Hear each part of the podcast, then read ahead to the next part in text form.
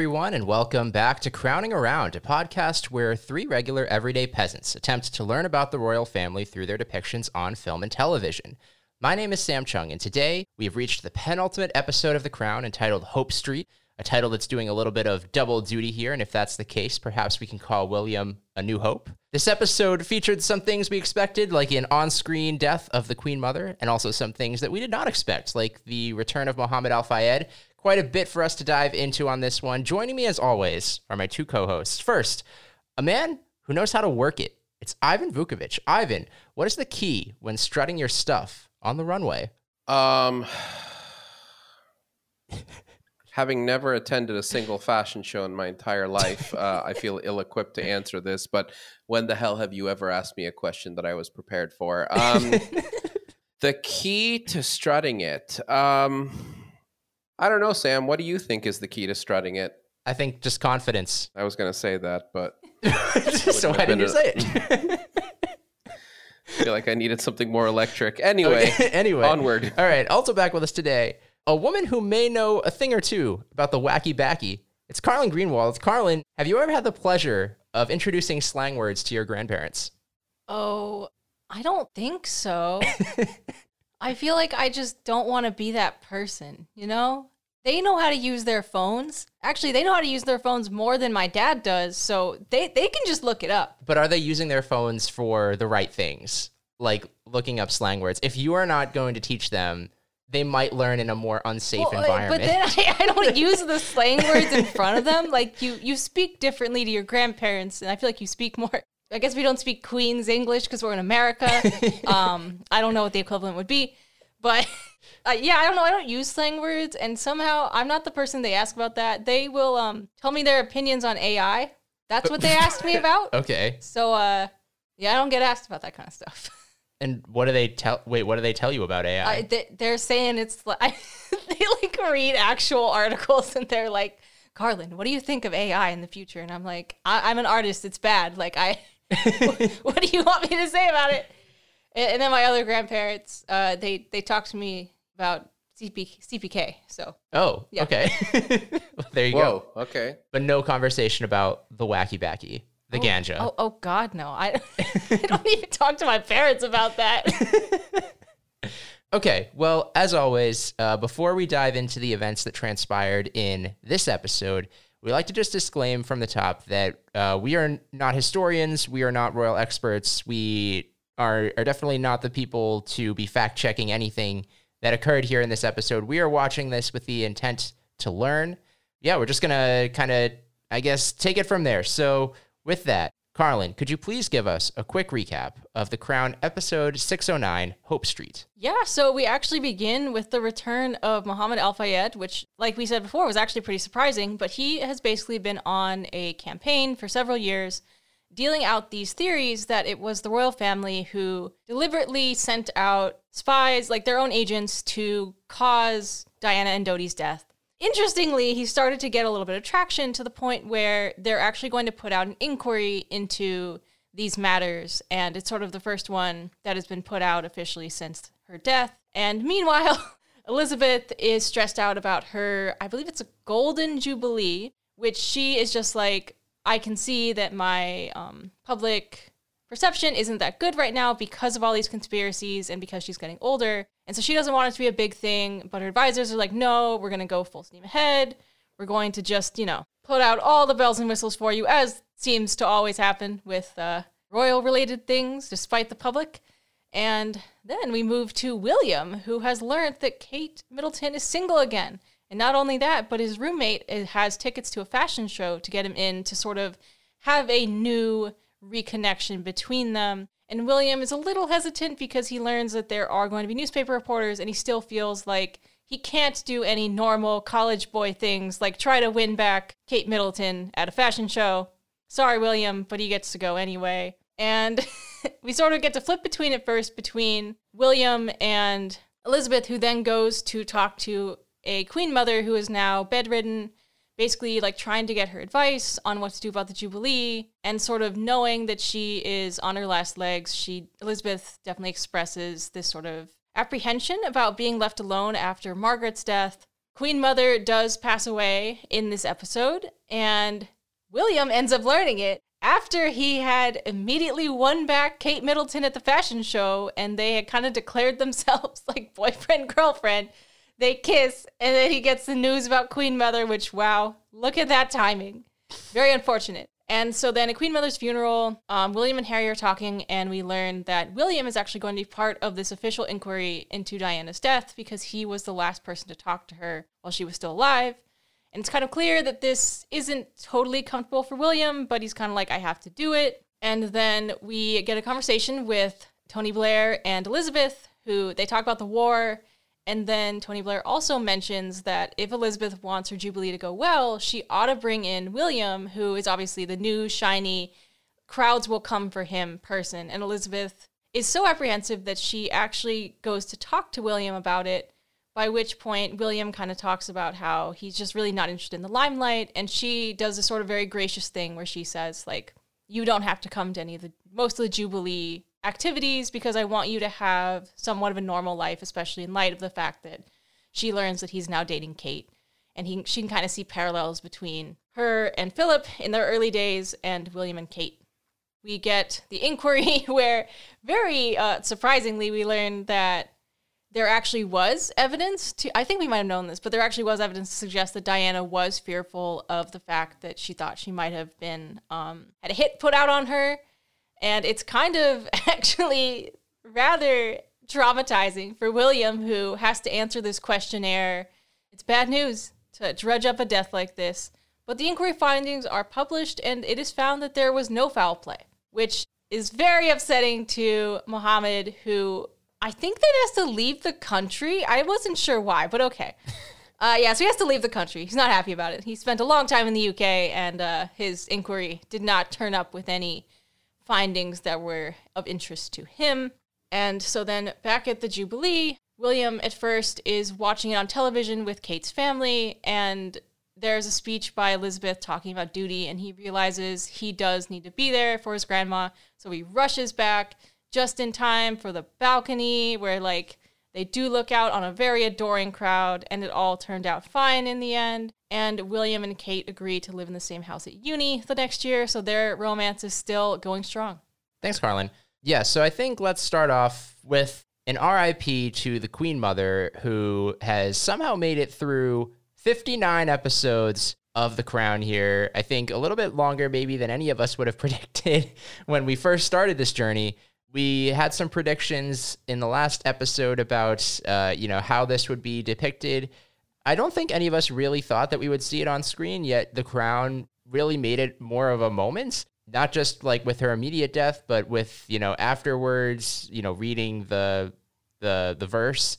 So yeah, RIP to Queen Mother, whose character changed a lot from actress to actress. I think perhaps this most recent Queen Mother was the most inconsistent of all of them. But, a fun character, I guess. Nonetheless, she provided us with a couple probably quick chuckles at best. But I miss the Queen Mother from the really early seasons when she had a crisis of identity. That was really interesting. Mm-hmm. Then she kind of just became a little comic relief. But the scene where Elizabeth is first talking to her and you think she died while Elizabeth was talking to her, I was like, it was kind of like a jump scare where you're like, oh my God. But then she wasn't dead yet, which I kind of appreciate that. I mean, they could have just killed her right there. Yeah. But oh wow, that was actually a really that worked for me. You're like, oh man, this old lady could croak at any second. Yeah, I mean, obviously age has a lot to do with it and aging, but I think Queen Mother more than any other figure on this show was just so wildly inconsistent between the three different portrayals of her. And again, aging can explain away a lot of that. But she went from, kind of a badass to begin with to really just kind of naive and grating and sort of a bit of a doofus to just kind of now this renegade who just kind of says whatever she wants in a, somewhat demented fashion. But yeah, when I think about most, like, you know, people, you know, in The Crown, or, you know, members of the royal family that have been portrayed in various, you know, film and television, there's always like one actor that my brain generally tends to gravitate to. But with Queen Mother, like, I can never really decide like what the definitive portrayal of her was. And like, I actually think it might have been like Olivia Coleman in that Hyde Park on Hudson movie, because like she had a lot of agency in that storyline. But yeah, and I guess, you know, Helena Bonham Carter in The King's Speech. But yeah, like I have now seen this woman portrayed by, you know, 5 or 6 different actresses, and I still have no idea who the hell she is. Oh, I feel like it's Helena Bonham Carter for me. Like, that felt like the definitive one. I don't know who the actress's name is who did the first couple seasons of The Crown, but like, I feel like I like those. She was great. Yeah, I liked that portrayal too. I feel like, yeah, something went a little bit off the rails with Queen Mother, especially this last kind of generation of the Queen Mother, but even in the generation before, where I feel like in the first 2 seasons of The Crown, like, the Queen Mother was legitimately a person that Queen Elizabeth would go to for advice on things and for her input. And I can never... There's part of me that's like really worried if Elizabeth was going to this version of the Queen Mother for any sort of advice, but it's just hard for me to believe that this is a woman who would even provide any good advice, which was different than I think how she was portrayed in early Crown and, you know, in the Helena Bonham Carter depiction as well. Like, yeah.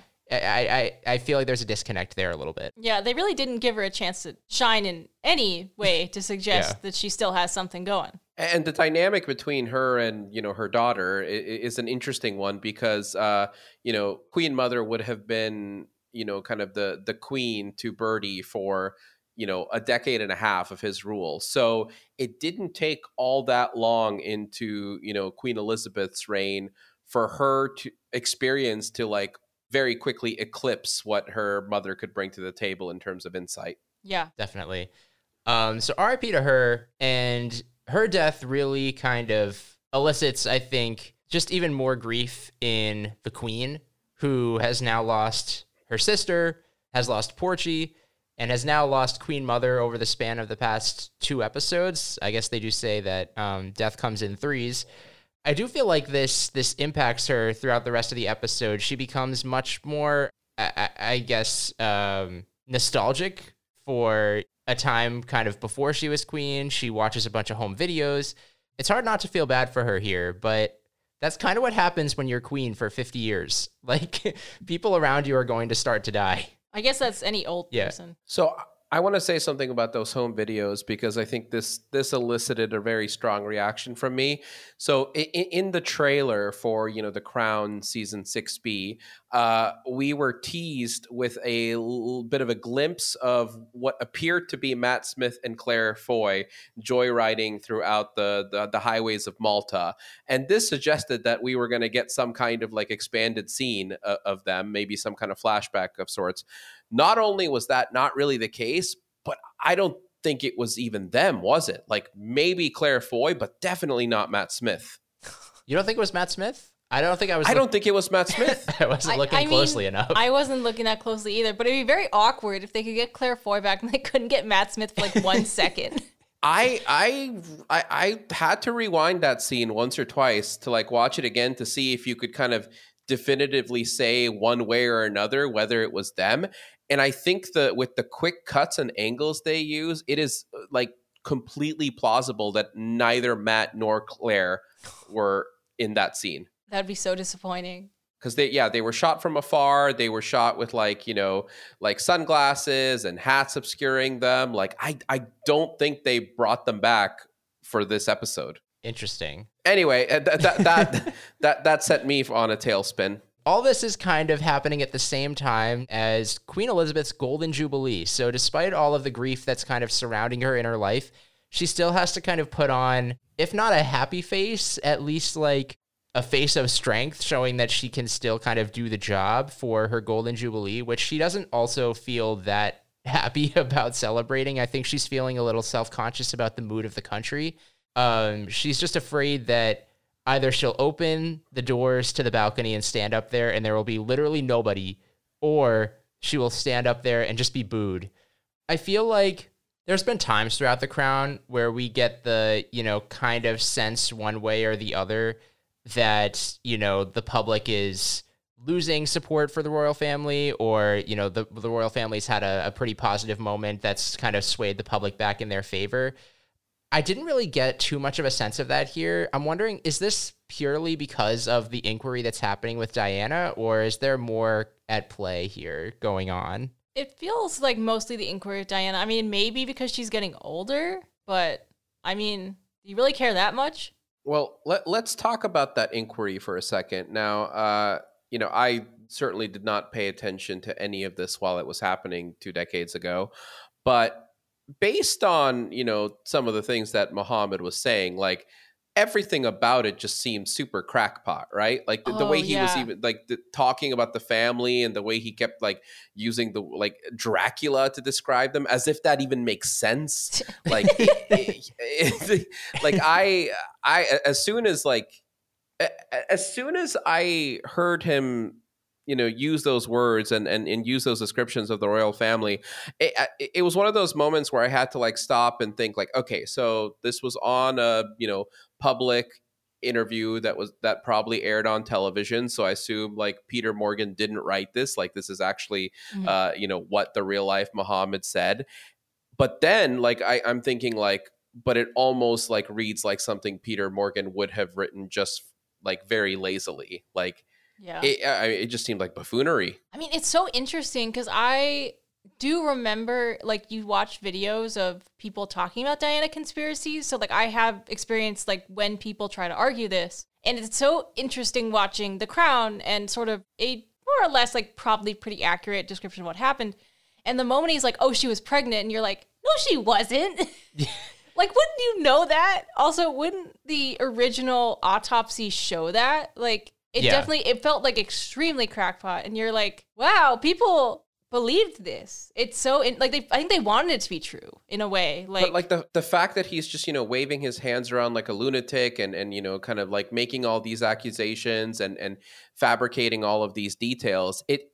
It's crazy to me because I remember, you know, earlier on in the season thinking that like, oh, this depiction of Mohamed Al-Fayed has become cartoonishly villainous, like to the point where it felt like the worst written character on the entire series. And then they take it a step further, but like I have to assume it's true to life if he said this in a publicly aired interview. Yeah, I guess so. No, it's obviously tragic in a way where like he clearly isn't coping with the death of his son very well, but it's not good. Yeah. Right, but I mean he had this side of him in him well before his son passed away. Oh, for sure. Yeah. For sure. Carlyn, as you mentioned, Mohamed ends up getting basically run out of the country. It seems like because of a mix of now public backlash, actually mostly public backlash, I guess, I think is what forces him out of the country. Like, was it a visa issue? Like, what happened? Well, it sounded like he was volunteering to leave. Like, it was more of like... Oh, he really made it sound like... I thought he was saying he got kicked out. Well, okay. No, I think he was volunteering. I think it was him kind of like grandstanding and saying, I have no choice but to get out of this hellhole that has like spat on me and my family at every possible turn. And like, my question is like, where did he go? Like, was it to Egypt or to France? It sounded like back to Egypt. He made the big, you know, speech about how... Yeah. You know, the Egyptians were building the pyramids before British civilized society was even a concept. But it could have been back to France as well. He does still own There's something Edward's kind of funny old house, right? About if he made this grand speech about going back to Egypt and then he went to France. Well, because France just like seemed like his base of operations, right? Yeah. Like that's where the Ritz was, where he essentially lived at least at one point in time. Mm-hmm. Yeah, like, I don't know, like what is he proving by going back to Egypt? You know, some people like to leave with a bang. Yeah. Yeah. That's true. Taking a step backwards, this police inquiry and their subsequent report, that took up a lot of time. They really kind of dove into every single conspiracy theory that had been thrown out there. Yeah. Just to disprove it. On the one hand, I don't know what Mohamed would have expected when he blames the police. He blamed MI5, MI6, and MI7 for the death of Diana, and then basically had the British police did an investigation that was like, well, Obviously, nothing happens, so I feel like it's a no-sum gain for Mohamed. And then the other takeaway that I have from this is just like, why are we going through all of this? Is it very important for the Crown that we know that they don't think that the Crown was in any way responsible for Diana's death? I guess it was a major event. I don't know. Yeah, I was surprised to see Mohamed again, and I was also very disappointed because again, like I was just ready to put all that stuff behind us. And yeah, it felt like it was resurrecting kind of a staler and less exciting period of the series. So this actually probably has arguably the biggest impact on, at least as far as the episode portrays, Prince William, who really kind of struggles with the past being kind of like dredged up like this. I think at one point they even talking about like exhuming Diana's body, which is really tough. William is just trying to like exist at school. I think there's a montage where like in public, he's kind of having fun with his friends, but then in private, it's really hard for him to kind of get by. And I empathize with that. Like that's really tough, I guess, when like you can't just kind of move on. It's just how long has it been now? It's been what years. Year is it? The show keeps zigzagging back and forth, like between the early aughts and the late 90s. So, I mean, considering this has to have happened chronologically after like the last William centric episode, it's now he started school, fall of 2001. It's now after Christmas, so we're looking at around 2002, maybe 2003. Okay. Mm-hmm. So it's been like 5 years, which is just like a long time to be kind of like dealing with this. I guess, you know, grief for your mom. But it's not grief for your mom. It's like the fact that everybody's like throwing out these different narratives about, I don't know, who your family is and like what their role in a potential murder is, and like it's so public that then the country like can, you know, latch onto this. And that's in addition to just like the public profile that William has anyways. And William even himself acknowledges an awareness of like the public wanting the monarchy to skip over Charles and like goes directly to him. Like, it's just like, there's a lot going on, I feel like, for him to kind of digest. Yeah, no, it's... And Harry's no help. Yeah. No, Harry is no help. But yeah, let's pivot to William at college. Kate Middleton is single. Big news. And there will be a fashion show. William should go, even if his security detail does not want him to. And this will be the big chance for William to finally get with Kate Middleton after minimal, I feel like, relationship building before this. Yeah, if you watched, like, you know, this episode back to back with the, you know, the one from 2 weeks ago that was William-centric, everything about this would feel so unearned. I was fine with it. You were just like, they're young people and they're attractive and they're attracted to each other. Yeah, I don't know. Aren't they like 20 or 19? Like, yeah. I want to know how long Kate's other relationship lasts. Like, it seems like she was so into getting with William. Like, girl, why didn't you break up with your other guy like before? Like, I want to know how much time passed. Well, it was because she had this outsized reaction to his behavior in the library. And now she had like this, you know, completely just sort of like, you know, lighter than air forgiveness of that, like, you know, behavior. Like, and she just moved past it. It seemed like he was going to have to work for it, but like, yeah, no, she lowered the gates for him. Yeah, I guess you're right. I would have liked another episode of in between. Yeah. The Crown doubled down on Kate's mom. Really? Oh my God. It's like her episode. Only personality trait. Kate's mom's out here like, show your legs. It's so it's just so uncomfortable. Like, oh my God. It does make that romance very strange. Like, it could have been something very like cute. I feel like it probably wasn't even that weird in real life. Like, they're really... I did love the that initial scene with William's friend like telling him about the fashion show and that Kate Middleton is single, and he's like, oh, I have it on good authority that it's going to be risque. Oh, yeah. Love that guy. Is that Fergus? Probably. The tone of the show is racy and outrageous. Oh, but it was risque, and then they didn't think William knew what risque meant. Okay, but it seems, though, that at the fashion show, there's like a closet of outfits that they can kind of choose from. I think Kate goes out of her way to choose something that is see-through. Yeah, no, that was definitely like the point. For William. So what I was perplexed by was the fact that she was able to just choose her outfit seemingly moments before going on stage. Yeah, not a very good fashion show. They clearly didn't have like a purpose behind it. Yeah, not well planned. No. Is this fashion that was designed by the students? I guess. Sure. That's a good question. I was a little unclear about this fashion, because why would just a random brand be holding a fashion show? It was probably student at St. Andrew's College. It's got to be like stuff designed by the students there, right? Yeah, I think so. Did you two ever have fashion shows at your universities?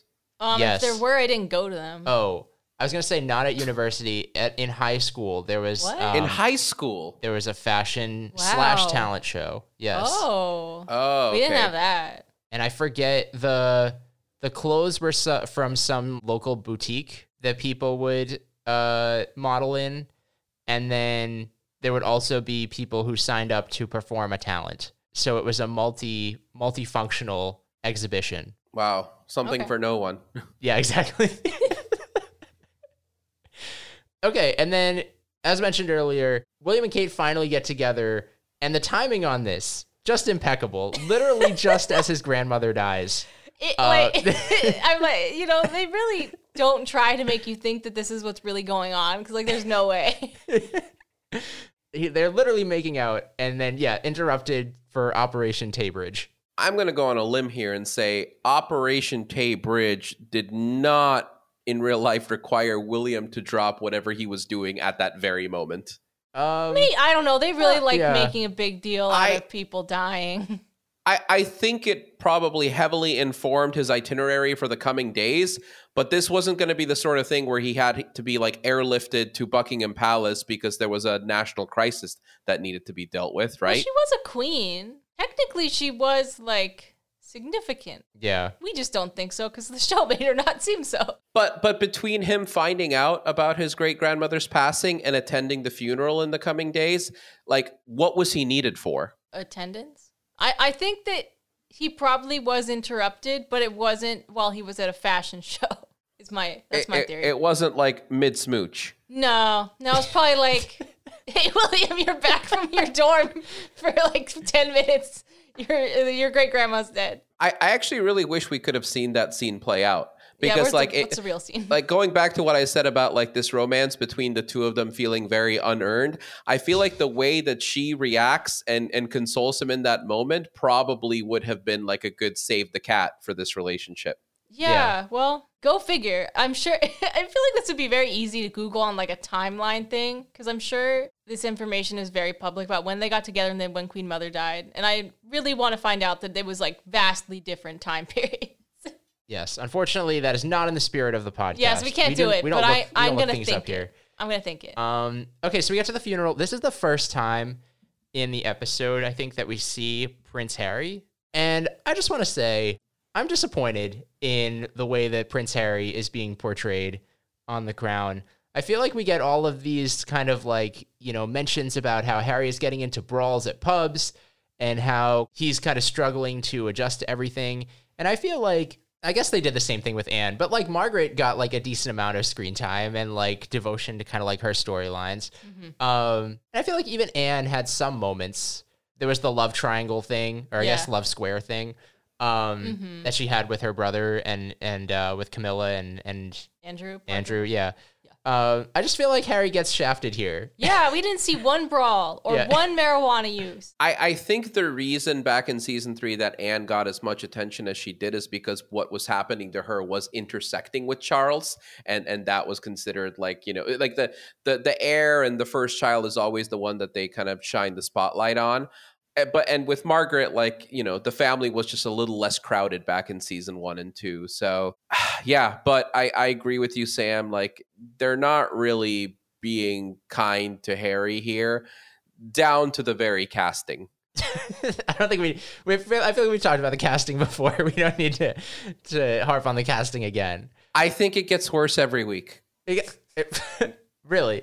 Like, in terms of just, like, you think the portrayal is bad, or just like the decision was just the wrong... The writing, the portrayal, just the general kind of like visual demeanor of this version of Harry, like it all just feels so distracting.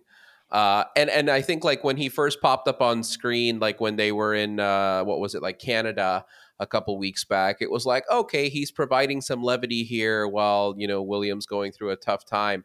But then he just kind of continued to lean into that kind of like dry asshole-ish personality, and that continues to persist.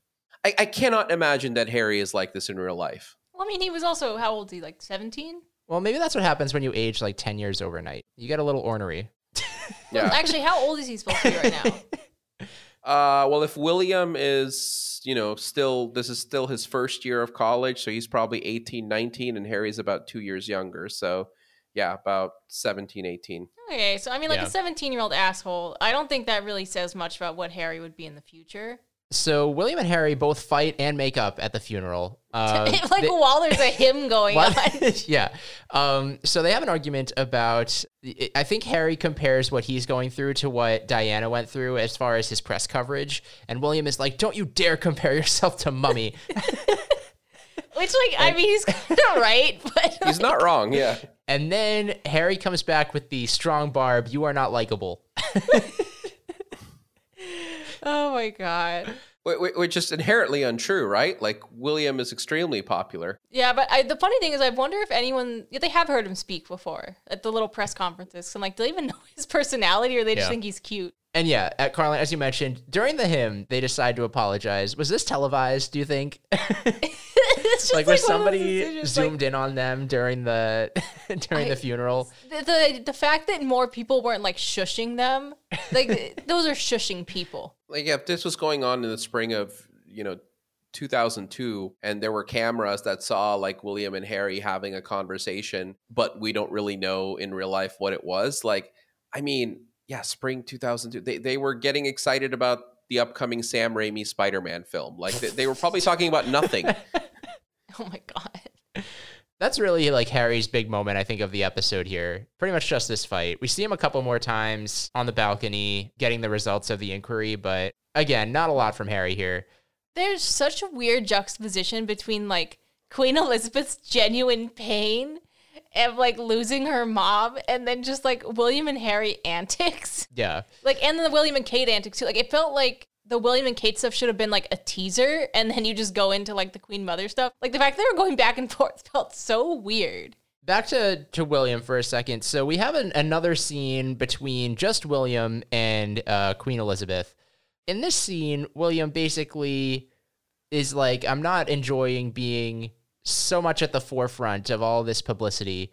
And Queen Elizabeth ultimately ends up giving William a pass to attending her Golden Jubilee. And William takes this to heart so much that he fully is like, okay, I'm going to go to my girlfriend's house, while everybody else in his family comes out to the balcony.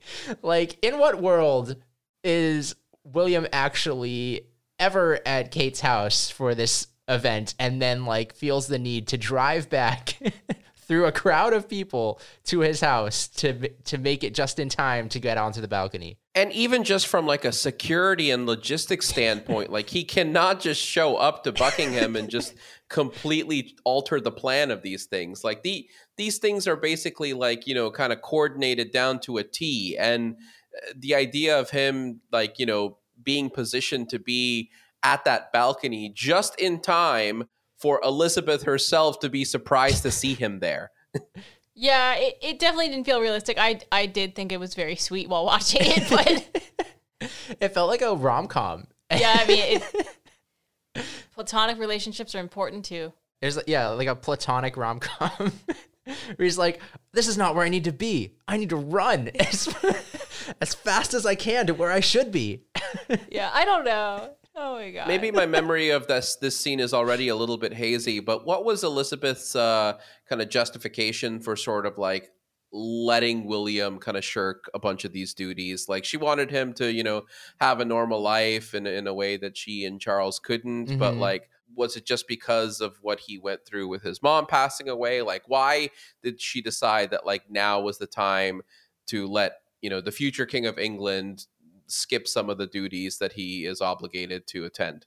I think she just has more of a sensitivity to like I kind of fucked up with Charles. I'm going to do it right with William. Like try to help the guy out. Yeah. And I think there's also a sense of like William is definitely just like a pawn here. Because I think the idea to have William featured so prominently on the balcony came from her advisors who are like, it was Tony Blair. Like he's the one who. Yeah. From Tony Blair, who is like, well, let's what does he say? A super sub. You need a super sub on the balcony with you to make you and the establishment seem more current and modern. Yeah, I think ultimately, like, Queen Elizabeth just feels a little bit bad for William and is like, you know, you don't need to attend, which is, I feel like, a little bit different than the past Queen Elizabeth attitude. Like, past Queen Elizabeth attitude would have been like, I feel bad for you, but this is how it's been done for centuries and centuries. Yeah, I mean, it definitely, I think it also might have had to do with Kate. Like, yeah. It was like, because they kept harping back, like, going back this idea of Elizabeth thinking about her and Philip.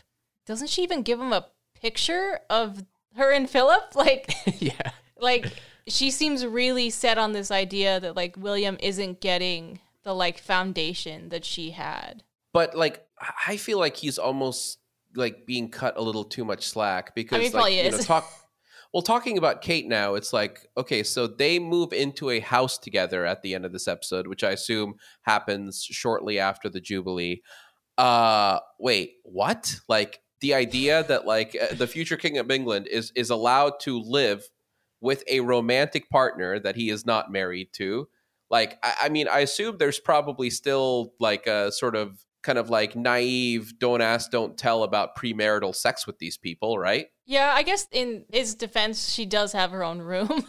Yeah. But like, this is like full on living in sin. Like, how does he get away with this? Well, didn't Margaret live in sin? I guess she's also not the heir. I mean, look at Charles. I don't know.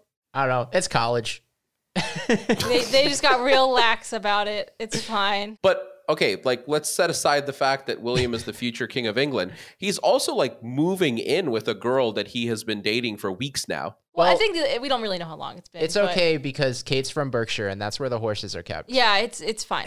If they were doing like an arranged marriage, I feel like Diana and Charles didn't date for that long before they were like, oh, you're getting married.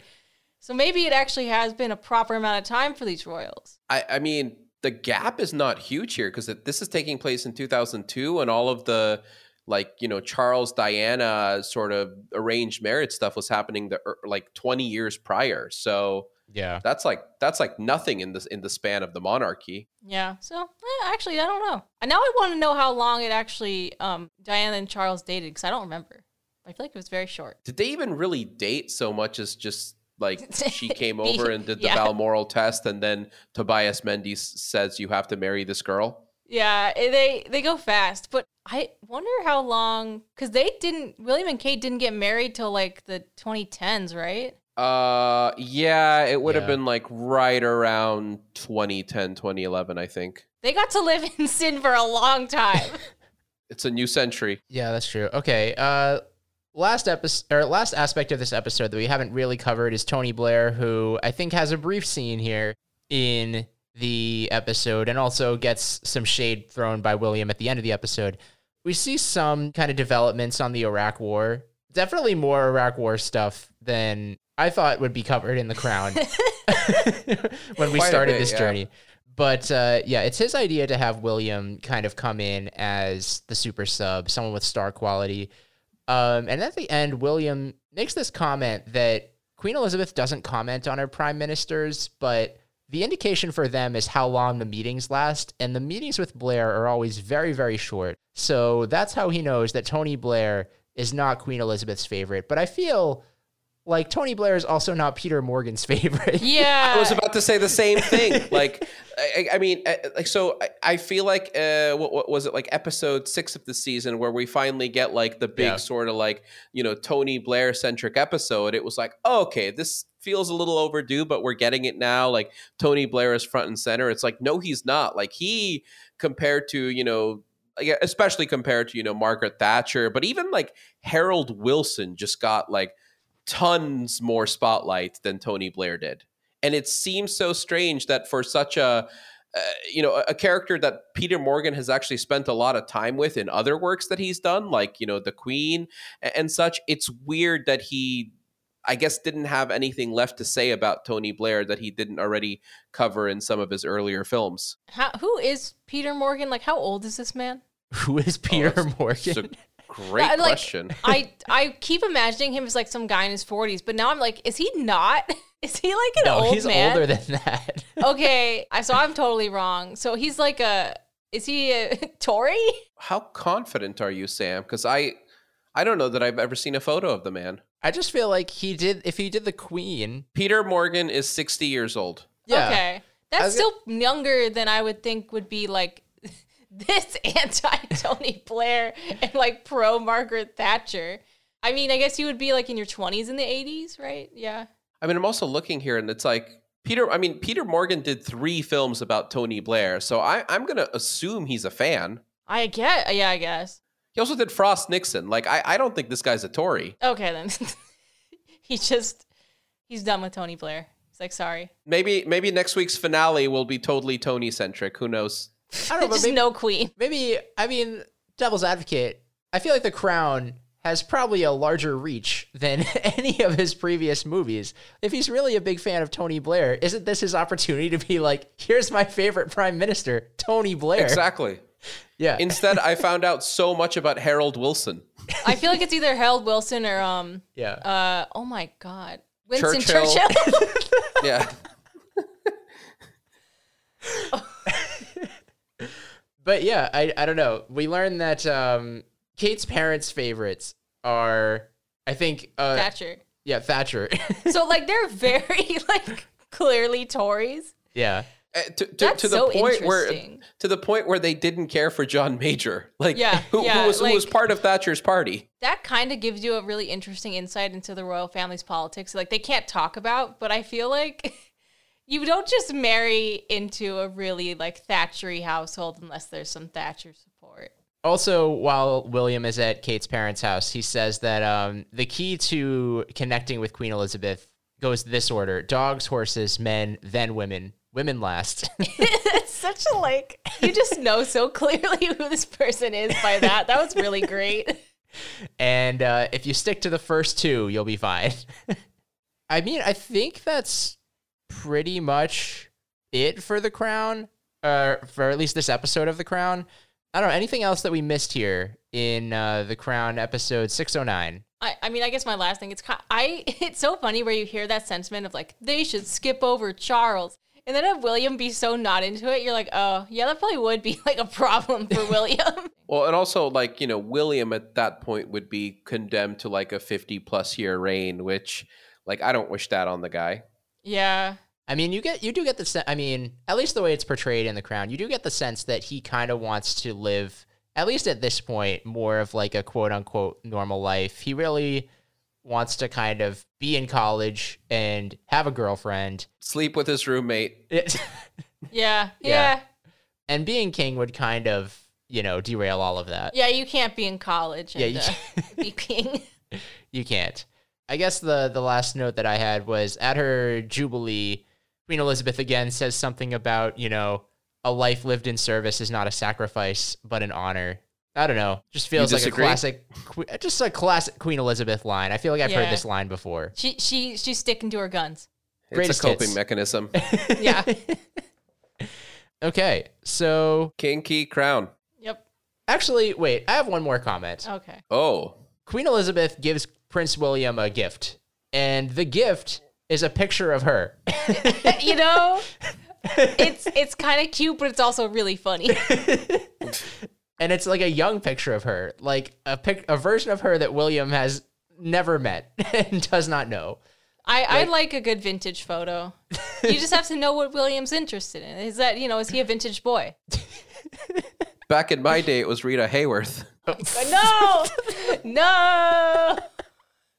At least Philip's not the one giving the photo. And with sending pictures to somebody, let's get into the kinky crown. Jesus. I mean, I kind of went for the obvious one here. I didn't see that much, but I feel like Sam probably has more. Just the tone of the show is risque. The tone of the show is risque? Yeah. Does that incorporate the entire show? What do you think, Ivan? Can we parse it up? Like as in get more specific, or?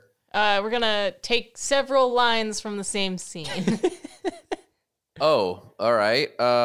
So wait, but what is your nomination? The word risque. The just tone of the show risque. The tone of the show is risque. That's where we are right the now. Tone where the of word the show risque. Is risque.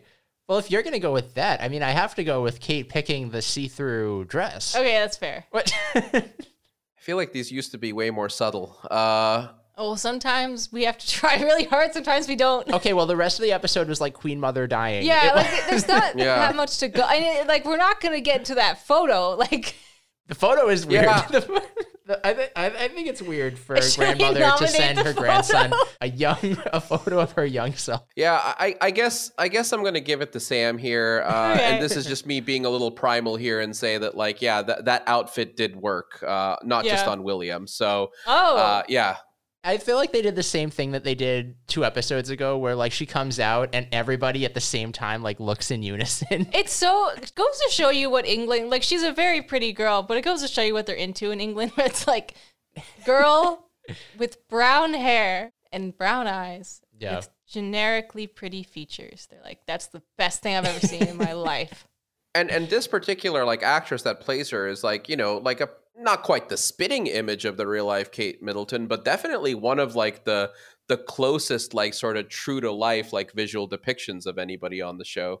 It's just so interesting. She has a very girl next door look, which again is it's a type of very pretty girl, but it's just you don't expect this level of oh my God. And she is obviously this actress is very stunning, but I did make one unkind comment about her while watching with my wife and said, oh, look, we're getting the budget version of Daisy Edgar-Jones. Oh.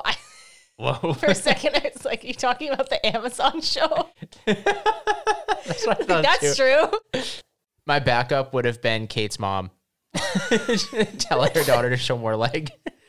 That's actually a pretty good one. I think you should have put your best foot forward. Yeah, well, I don't know. I felt like Carlyn. I didn't. Carlyn, Sam, you went either way. You went either way. Yeah. All right. Yeah. Take yes fair. For an answer. Yes. Okay. So this episode is brought to us by the London Police, fashion. Wow. The ganja. The British town of Berkshire, and getting cock-blocked by your grandmother dying. So that's always fun. Great-grandmother. It wasn't grandmother. Sorry, great-grandmother. All right, so I think that's going to take us to a conclusion here on The Crown 609 Hope Street. Next time, we'll be getting into The Crown season finale, but also series finale, Sleep Dearie Sleep.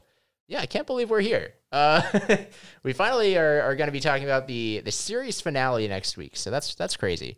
But until then, Ivan, if people want to catch up with you and talk with you about The Crown, how to strut their stuff on the runway, where can they do that? Well, not in the United Kingdom, because I no longer feel welcome there. Carlyn, what about you? Instagram at Carlyn_GE, and I think it's the same on Threads and TikTok, but I don't really use those that much. So I was gonna say, are you on TikTok now? Not TikTok really. Before. Wait, are you on Threads? Yeah, again, not really, but there's some content you could look at. Are you making TikToks? I don't want to, but I feel like I have to. That's not a no. That's not a no. Once a year, I make a TikTok. Once per year. I don't think the algorithm likes me. Okay. Well, it's because you're not making enough TikToks. I don't want to make them. You need to make more TikToks to get into the algorithm. I don't even know what to make. Anyway. Anyway. All right. You can find me on Twitter at Sir Sam Cheung, but the best place to reach us if you have any thoughts or comments about The Crown is at Crowning Around Pod on Twitter. And that's all we got for you today. Thank you all for listening. And we'll see you next time for our recap of the series finale. And God save the Queen. God save the Queen.